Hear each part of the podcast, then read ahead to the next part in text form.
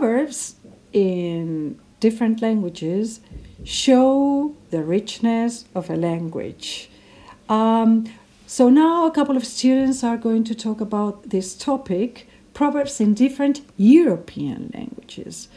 Uh, Rocio, could you give us a definition of proverb? Yeah, so a proverb is a short, well known saying stating a general truth or piece of advice. The origin of Proverbs is associated with King Solomon, who wrote the biblical book of Proverbs in Jerusalem more than 3,000 years ago. However, it is believed that Proverbs existed way before this book was written, as they were part of the oral tradition of ancient cultures. Mm-hmm. Oh, Paula, can you give us some examples of Spanish proverbs and their equivalents, Rocio, in English, please? Of course, we have here some examples of them. The first one is El saber no ocupa lugar. Which in English would be knowledge is no burden.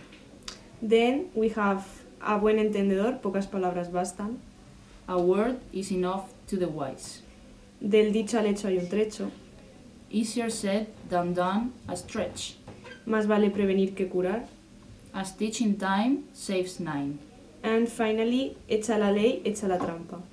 Every law has its loophole.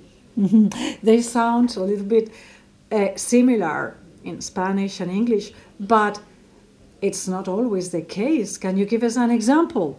Uh, yes, in English there's one which they say frequently. It's don't count your chickens before they hatch. But if you see the equivalent in Spanish, it's pretty different, which is no vendas la piel del oso antes de cazarlo. How interesting. Proverbs are a cultural intrinsic characteristic of a particular language. And in fact, they show the richness of a culture. We should never forget them and use them. You learn them as you study the language, but the main thing is to use them and never forget them.